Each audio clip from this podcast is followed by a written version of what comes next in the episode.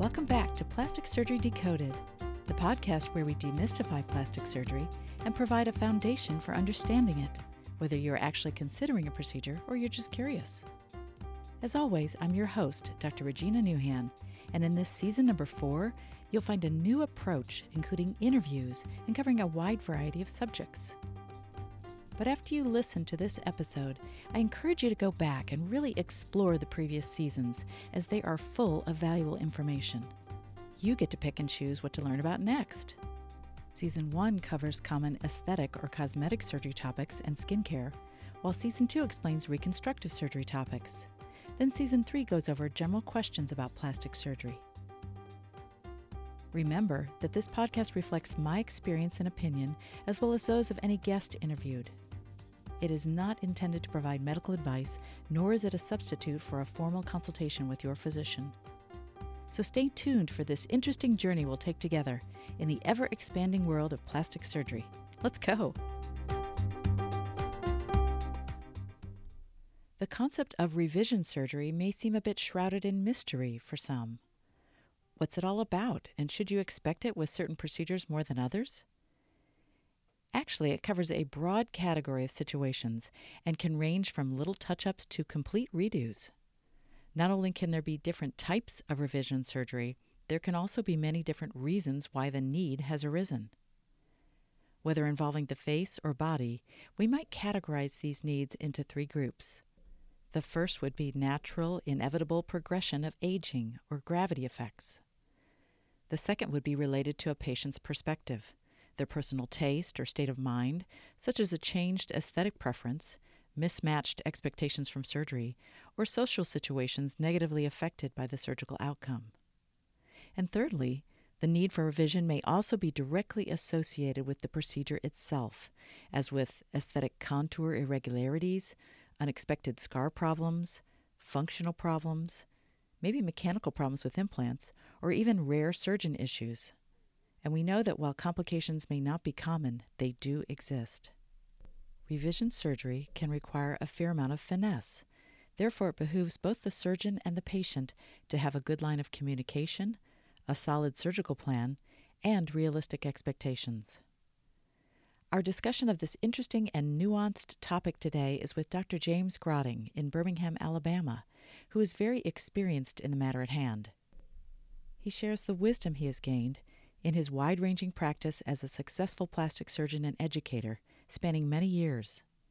Listen as he fills in the gaps about types and motivations for revision surgery, options and expectations, cost issues, and some final wise words. Let's pick it up at the beginning. Would like to introduce our illustrious guest today. We have Dr. James Grotting, who is the past chair of the American Board of Plastic Surgery and past leader of the American Society of Plastic Surgeons and American Society for Aesthetic Plastic Surgery. He is currently a clinical professor of plastic surgery at the University of Alabama at Birmingham and the University of Wisconsin Madison, and he operates a private practice in Birmingham, Alabama and certainly he has numerous other research and educational contributions. Seriously, Jim, your resume could spill off the floor and out the door. Welcome to Plastic Surgery Decoded podcast. Thank you. So good to be here, with you. Great.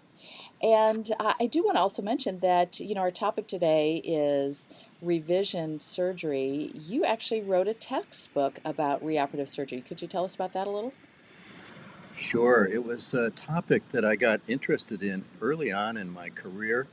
Uh, to be honest, it was um, Karen Berger, who was at Quality Medical Publishing at that time, approached me about putting together a book on a topic which wasn't discussed very often at our meetings. Uh, there weren't many publications on it. Uh, and it was a whole part of plastic surgery that was sort of talked about in the hallways among colleagues and so on but not out front where people could really learn very much about it. And there wasn't right. any central source uh, that people could refer to when they uh, encountered a, a, thorny problem. And so in 1996, uh, after working on it for about three years, we published the first edition in two volumes called Reoperative Aesthetic and Reconstructive Plastic Surgery. And it was well received uh, to the point where I think many of the young plastic surgeons who were getting ready to take the oral board exams found it quite helpful to go through the book. And um, as we gained more information and more experience with it, we did a second edition about 10 years later. Quite an accomplishment.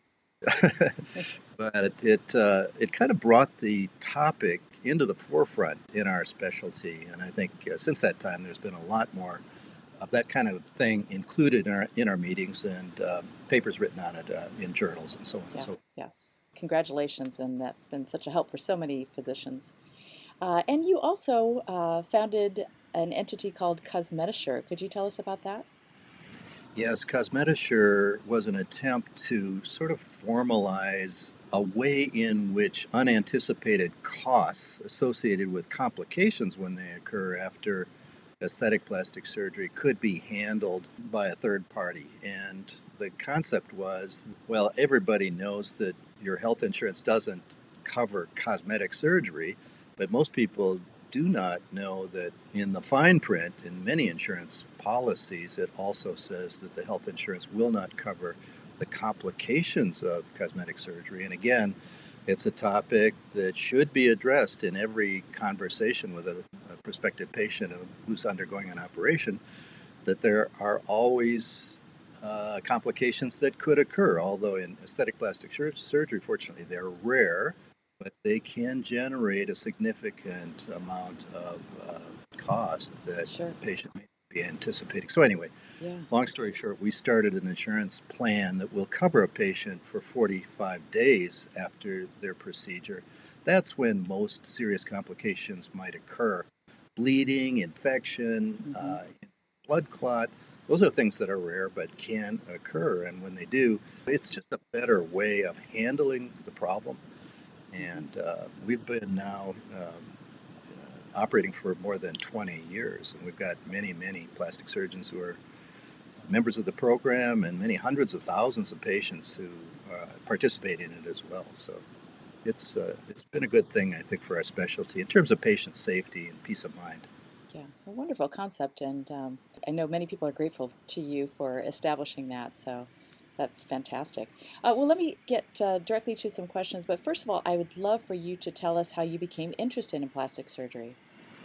Yeah, it's a little bit different uh, in that I tried every kind of which way not to become a plastic surgeon. Is that right? why would I say that? Well, my dad was a plastic surgeon. Oh, I don't think I knew that. He got interested uh, in plastic surgery during World War II. He was in France, of course, uh, of course. Germany during the war. Um, and was seeing a lot of facial injuries and so on, uh, thorny problems that really medicine didn't have any good answer for. He only lived until he was 52 years old, so I never really got to know him so much as a plastic surgeon. But I was always aware of the word plastic surgery and kind of what the specialty was. But like any young boy growing up, you kind of want to do something a little bit different than your parents. That's right. And so I thought I'd be a trauma surgeon. I ended up training in general surgery at the University of Washington in Seattle, and I got exposed to a very good hand surgeon there and uh, a guy who was beginning to do microsurgery. This would have been in the late 70s, early 80s. And uh, I just found out that it was in my blood and that that was kind of destined for. And so I ended up doing my training down uh, at the University of California in San Francisco with Dr. Harry Buncke, who's considered kind of the father of microsurgery. Well, y- your career has had a wonderful trajectory, but currently, what type of patients or cases do you focus on mainly in your typical daily practice? Mostly aesthetic at this point? Yes, it is. It's 100% uh, elective aesthetic surgery. I, I did lots and lots of, uh, you know, breast reconstruction. Um, you may know that I was one of the first in the the first in the world to do the free TRAM flap back yes. in 1997, uh, just fortuitously, and that uh, consumed my career for the next 15 years or so. Uh, but a lot of those breast reconstruction patients ended up coming back having aesthetic surgery, and gradually, after 37 years, it's uh, it's kind of morphed into a, 100% aesthetic practice. Probably 60% is face, and about 40% breast and body, and a lot of the breast work is secondary kind of hmm revi- revisional work. Gotcha. Well, you know, of course, all plastic surgeons have had to do revisions periodically for their own patients, but your longevity in practice and your exceptional skills have really given you an excellent reputation in the plastic surgery world. I mean, pretty much you've seen it all. Uh, and that's why I really thought it would be ideal to discuss our topic today with you. Um, how much of your practice do you think involves seeing patients who were originally treated elsewhere but have come to you for revisions or second opinions? I would say probably close to 30% of my practice Oh, is wow. is um, involves concepts related to revisions and Sure. It taps into creativity and innovation, you know, to solve those kind of problems. Absolutely. That's part of the fun of it, but part of the challenge too. That's right. Yeah, exactly. And you know all about that as well. oh yes. Well, and regarding terminology, could you explain for the listeners what do we usually mean when we say primary surgery versus secondary surgery? Primary surgery, uh, at least as we think of it in plastic surgery, involves generally making an incision and and either moving tissues or moving through tissues that have not previously been violated. So the anatomy is predictable. There isn't any scar tissue. The blood supply is normal. And uh, generally, there's a lot of information. Even if you're doing an operation that you haven't done very often, you can go to a textbook or you can go to a video or something, and you can pretty predictably prime yourself for getting through a primary operation without complications. A secondary operation, all that kind of goes out the window because the anatomy is altered. There's scar tissue, the blood supply may be uh, may be hampered. Uh, the tissues may not move the way they're supposed to. So there's a, a lot of challenge to planning a secondary procedure, um, and it it can oftentimes you know pre- prevent or pre- preclude you from doing an approach that you might be able to do as a primary operation, but you simply couldn't do safely uh, in a secondary situation. Meaning you kind of have to come at it from a different direction, so to speak. Right? Yeah. Yeah. For It's not example, straightforward. correct. Yeah. If you uh, say you were going back in to correct a hernia after a tummy tuck. hmm Well, it may not be safe, you know, especially if that patient has other incisions on the abdomen, you know, be you know, a, what we call a right subcostal incision. That used to be the old way of getting a gallbladder out, a long incision in the upper abdomen, and they may have uh, incisions from uh, C-section. They may have had an abdominoplasty. If you just uh, you know make a random incision in the abdomen, you could cut off blood supply to areas of skin that could die uh, so you really have to think through exactly where the blood supply is going to come from, how these tissues are going to move, how you're going to do each stage of, of a secondary operation like that. You know, if there are some nuances between revision surgeries that uh, are caused by an unexpected outcome versus the natural settling of tissues with age and gravity, uh, eventually leading to, to consideration of revision surgery. Granted, this is a very global question, but do you find that um, either one of those two types of procedures is more difficult than the other?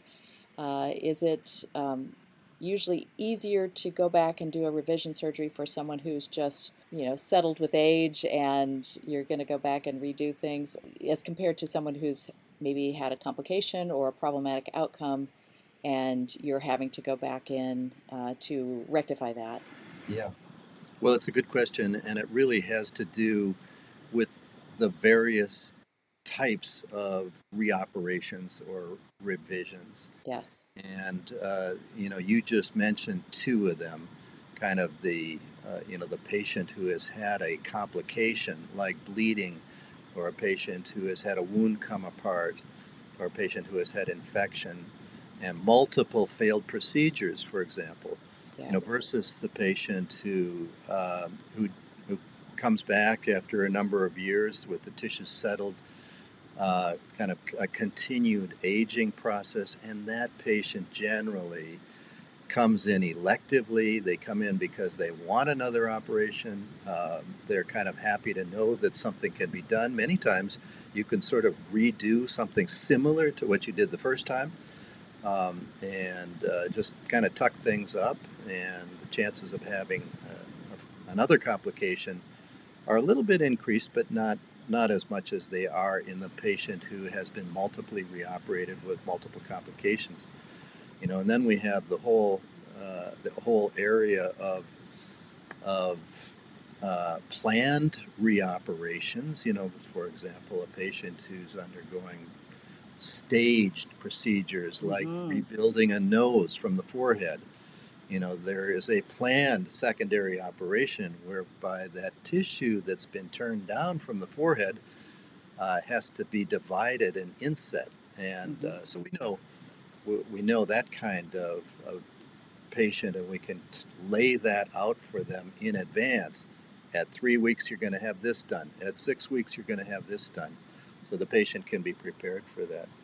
The patient who has a tumor that you take out and reconstruct that area is at risk for that tumor to come back. So a secondary procedure might have to be done to treat the cancer and another big reoperation, you know, that has the chances of having a uh, another complication associated with it, or the patient that gets radiated. You know, the tissues may be sure. fine for a number of years, but that continued biologic process of radiation may damage the tissues, create scarring, blood supply problems over the years. So mm-hmm. these are it's a whole spectrum yeah. of problems that we encounter as plastic surgeons, and every one of them has a little bit different solution, some much more difficult than others. Absolutely. And I'm glad you expressed it that way because there really is a spectrum. And, you know, on the one end, we're talking about some of the more serious situations that require, you know, perhaps multiple surgeries, et cetera. And then on the, the lighter end, we have the little thing called the touch up, you know, yeah. Uh, yeah. where there may be just one little tweak or something that needs to be done and uh, to keep a patient happy or to get the result that you want to see. Mm-hmm. Yeah, absolutely. And uh, all of us have those. Oh, yeah. You know, as much as we'd like to do, you know, kind of be one and done, uh, there are lots of situations where there's a little bit of extra skin here or a little widened scar there or something that we can do to make a good result even better. And so uh, I have a very low threshold to do that. Oh, that's great. Well, let me ask you, let's kind of branch into timing of surgery. Um, now, we've, we've talked about the patient who has naturally aged and tissues have settled and they come in on their own. And, you know, that's, that's enough time. When, when they're seeing that kind of change and it's been a while, that's enough time. What about the patient who may have um, an unexpected result or an unhappy result or even a complication that's going to require reoperation? what do you, I, I realize again it's this general question, but what do you typically tell them about timing? Do you, um, if it's not an urgent procedure, do you recommend they wait a year until tissues settle, or what do you like to tell them? Yeah, well, I think the, the, the one concept that I like for them to understand is that with any reoperation, there are three criteria that I look for. And the first one is that the patient has to be ready to have another operation, you know, psychologically, emotionally, financially. Um, that there are lots of variables that go into when a patient is uh, ready to go back under the knife. Uh, the second criteria is the surgeon has to be ready. I have to feel like I can get the result that I want with a very high degree of, of uh, predictability um, and the third most important factor is that the tissues have to be ready. And what do I mean by that? Well, the tissues should be soft and mobile and moldable and feel pretty normal, as good as they can get. And that may be three months, it may be six months, it may take an entire year for those tissues to really reach that point. It can differ from patient to patient and uh, operation to operation. But uh, in any event, the those three criteria need to be satisfied in order to kind of stack the odds in your favor, mm-hmm. the patient's favor of getting a good result. Yeah, I think that's an excellent way to look at it. You know, I'm curious, do you think there are misconceptions among the general public about surgeries, assuming that all surgeries, particularly aesthetic surgeries, are one and done, so to speak? Yeah, there's no question that some patients uh, come in uh, for, you know, having lost uh, 100 pounds or 150 pounds from gastric bypass and you know, they come in with a laundry list. They would, would like to have their arms done and their breasts done and their tummy done and sure. their butt lifted and their thighs uh, fixed and liposuction here. And oh, by the way, if you could just fix my neck and uh, not understanding that every one of those operations is a very significant undertaking. And when you combine different anatomic areas uh, and uh, the length of time, blood loss, and so on, that uh, doing multiple procedures at the same time can entail, you can really put a patient in danger.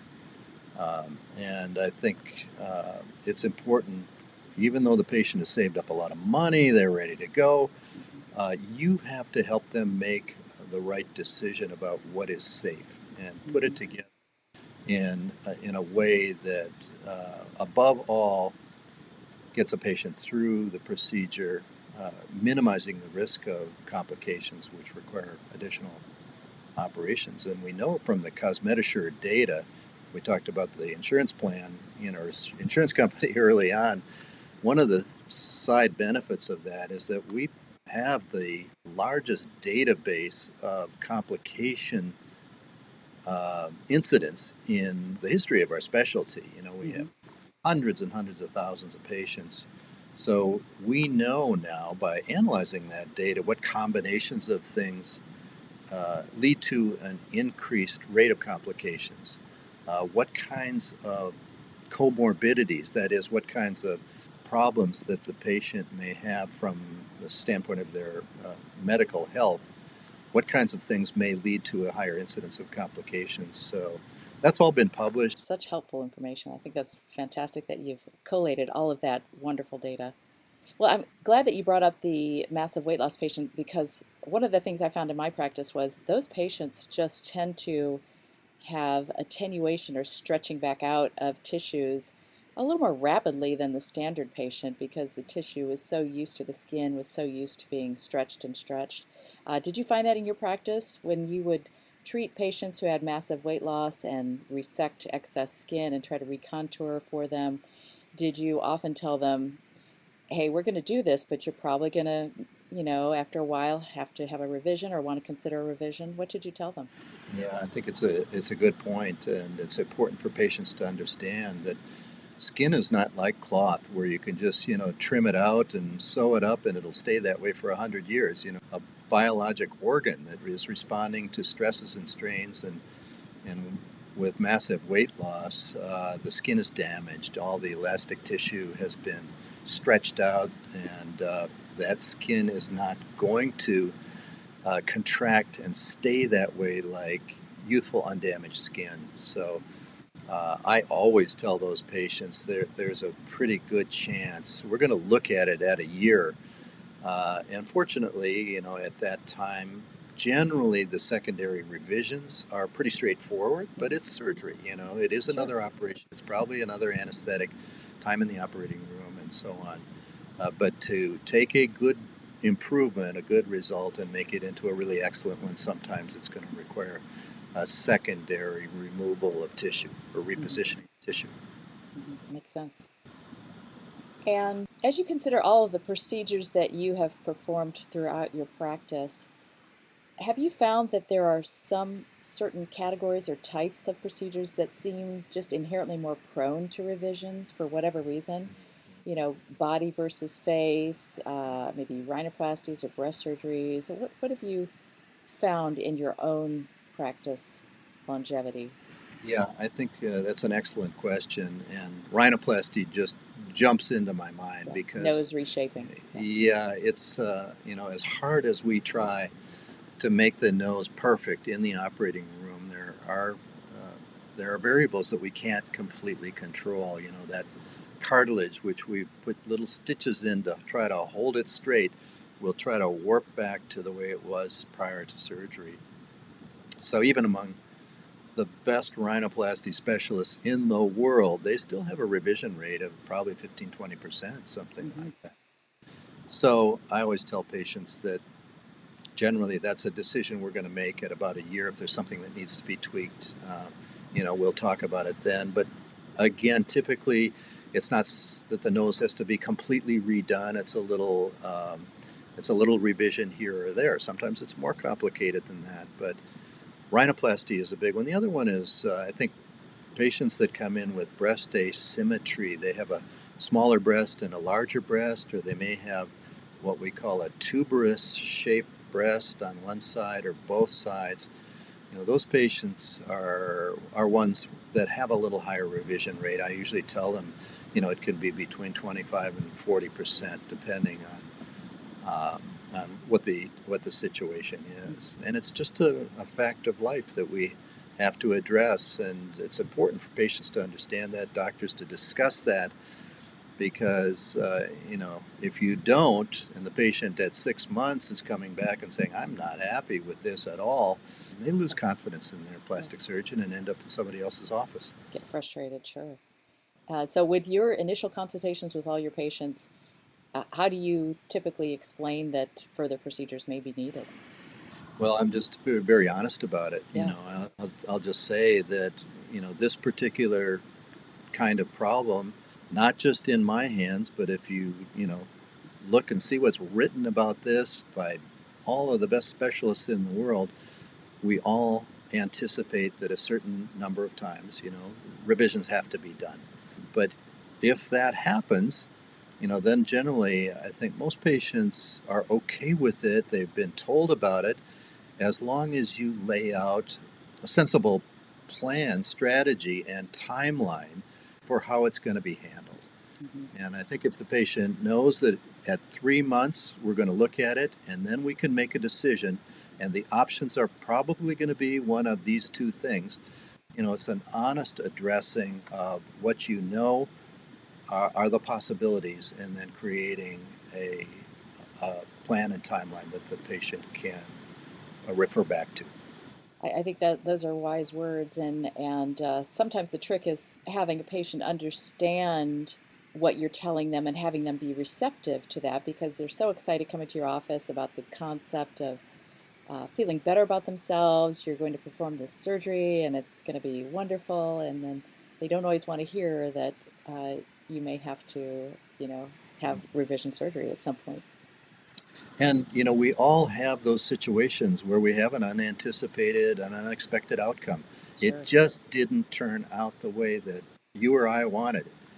And, you know, in that situation, uh, it may be helpful to refer the patient to another plastic surgeon um, who you know is good, who has good judgment, who can uh, can see the patient, and uh, you know give another opinion, um, mm-hmm. or or just you know uh, help reassure them that this kind of thing happens, that your original plastic surgeon is entirely capable of fixing this, and uh, that you know that. And I see patients like that who come to yeah. me, and they've kind of lost confidence, and they just want to know, is this did I make a mistake with my initial choice of plastic surgeon?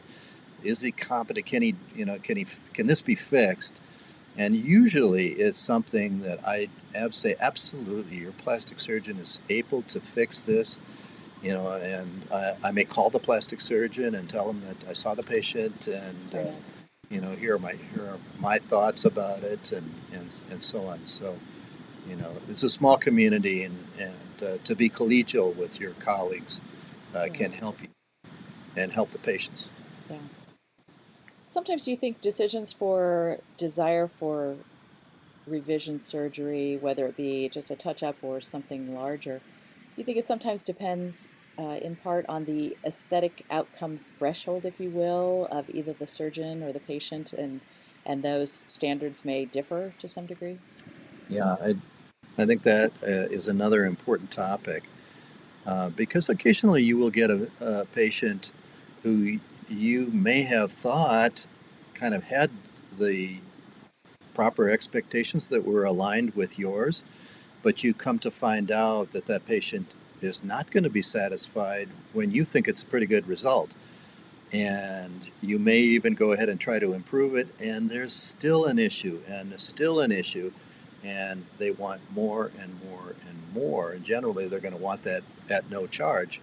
you know, so the, the finances do play a role. It's one thing if an insurance company is paying for a revision, it's another thing if the patient has to pay for it. And usually, you know, my policy is that if I think that I've gotten significant improvement in the initial operation and I'm trying to make a good result even better, well, that patient may need to expect to pay for that and mm-hmm. pay for the operating room and anesthesia. If it's just not up to my standards and I feel like I do not, I'm not happy with this, I think it needs to be fixed, then I will always fix those uh, kinds of situations at, at no charge. Mm-hmm.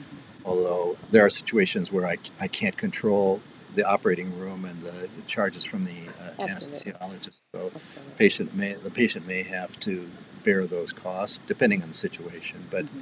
there are patients who are never going to be satisfied. Uh, there's even a psychiatric condition, as you know, Regina, yes. called uh, body dysmorphic disorder, where uh, it's a psychiatric uh, psychosis, really, or neurosis, where uh, you know a patient may focus on a body part as being the reason for many areas of dissatisfaction in their life. Mm-hmm. And they think that if I can just get this fixed, then my whole life is going to be better. My marriage, my relationships, my work. Mm-hmm. Um, and the fact of the matter is, if the, you go down that quote rabbit hole, uh, many times those patients then move their concern to another body area, and they just don't get better with with plastic surgery. So uh, we try very hard to you know spot those patients in advance, and uh, you're doing them a disservice if you if you operate on them until they're uh, until they've been treated and are stable for a long period of time. Yeah, and sometimes that's tough to recognize, and so it is absolutely a challenge. You know, I'm curious as we're talking about um, interviewing patients and counseling patients for what to expect.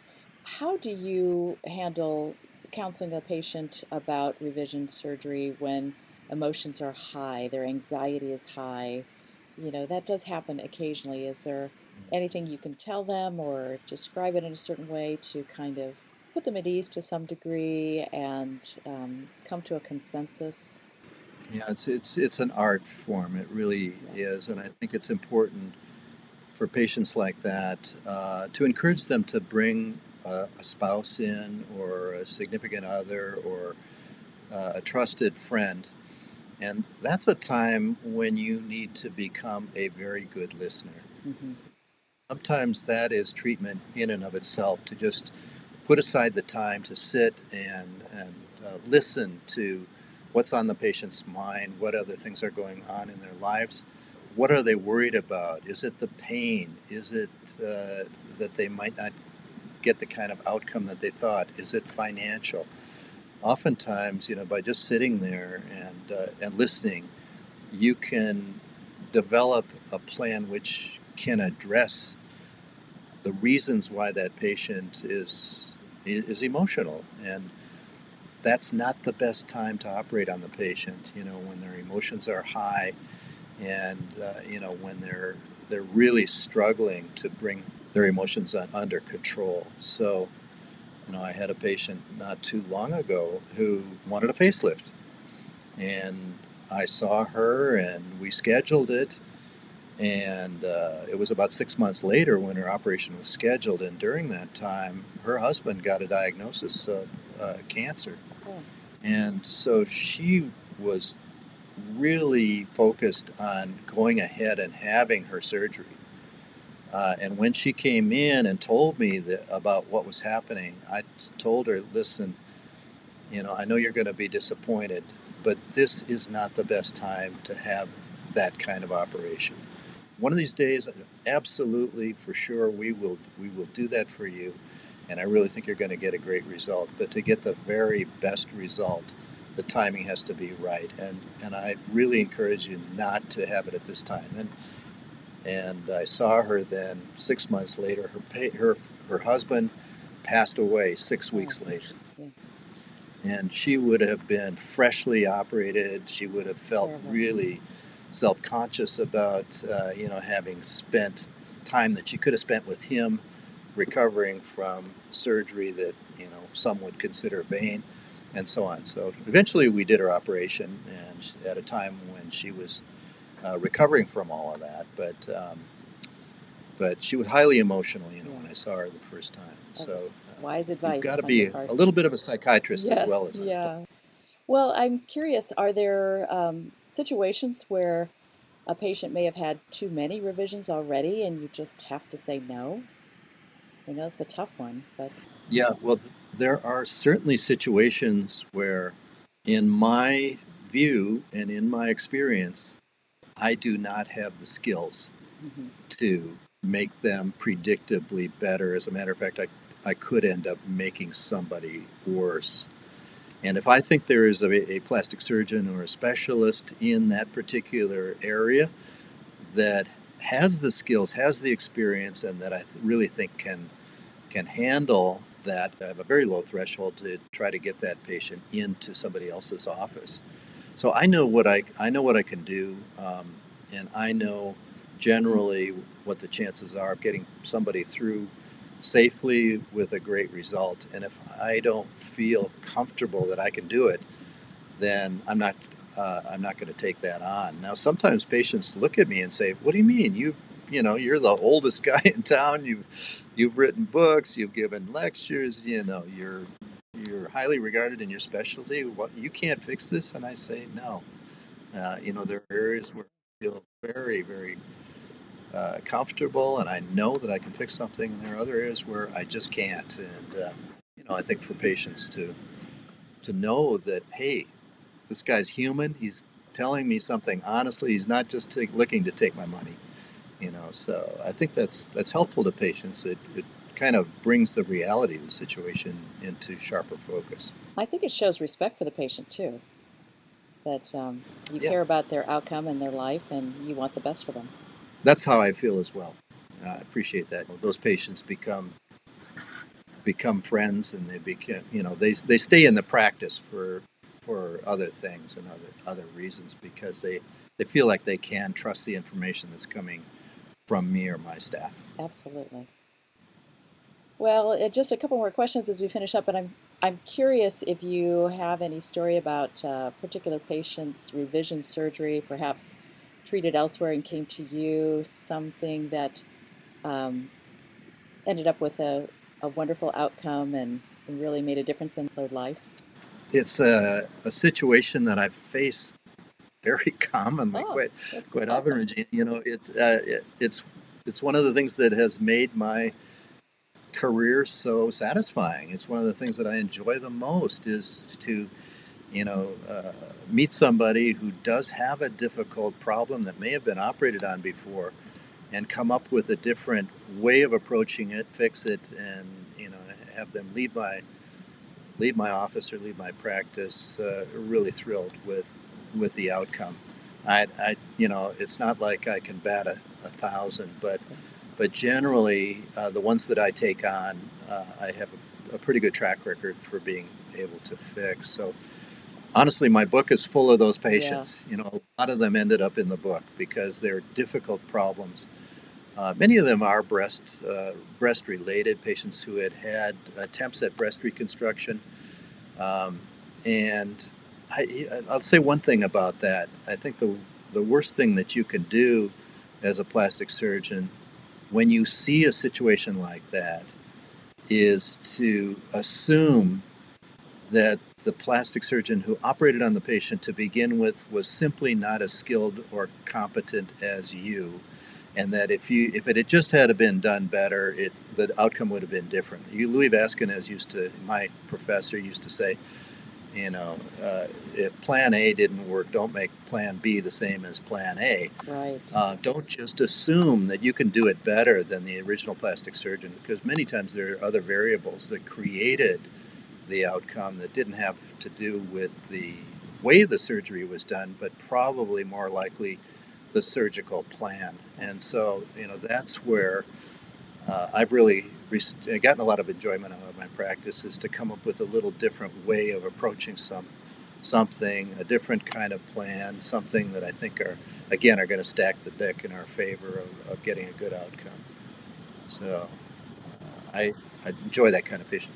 Having a happy patient walk away has got to feel good. Yeah, exactly. That's wonderful. Well, You've been so generous with your time here and uh, sharing your expertise and your experience. We really appreciate it. I'm just wondering if you have any lasting thoughts you'd like to leave the listeners with about uh, our subject today, revision surgery. Yeah, I, I think it's a really uh, brilliant subject for uh, for a podcast or for uh, a topic that needs to be discussed more and, and understood more among patients seeking plastic surgery because, you know, with social media the way it is, patients almost get the idea that going in to have plastic surgery is like going in to just get your hair done. You know, you just uh, you just walk in and you pay some money and you, you walk out uh, with an absolutely spectacular result, and there's no pain and there's no uh, no risk of complications and so on and so forth. It's just not the way it is. You and I both know that. So I think uh, you know, if if patients go in to, if anybody listening to this podcast goes in to see a plastic surgeon about an operation, make sure they ask about, okay, what can go wrong? And if that something happens, if something goes wrong, how are we going to fix it? How are we going to approach it? What are we going to do to to to make it right? And what are the chances of that of that happening. Mm-hmm. Have them show you pictures of of an average result, of a good result, of a, of a poor result, and uh, make sure that they are, are properly informed about about good outcomes and bad ones. Um, generally, the, the good plastic surgeon is going to freely discuss those things, but have a plan in mind as to how to address them and how to how to fix them when things don't go right. So uh, if you don't leave somebody's office having a lot of confidence that that person is going to be with you, holding your hand through the whole process till the, the very end, then the best thing to do is to possibly go see somebody else. That's very insightful and such wise advice. Thank you. All right. Well, thanks for being with us here today. I've enjoyed it, and you're doing a great service to the public to continue to educate people about plastic surgery. I appreciate that. Thank you. Take care. Thank you. Bye bye.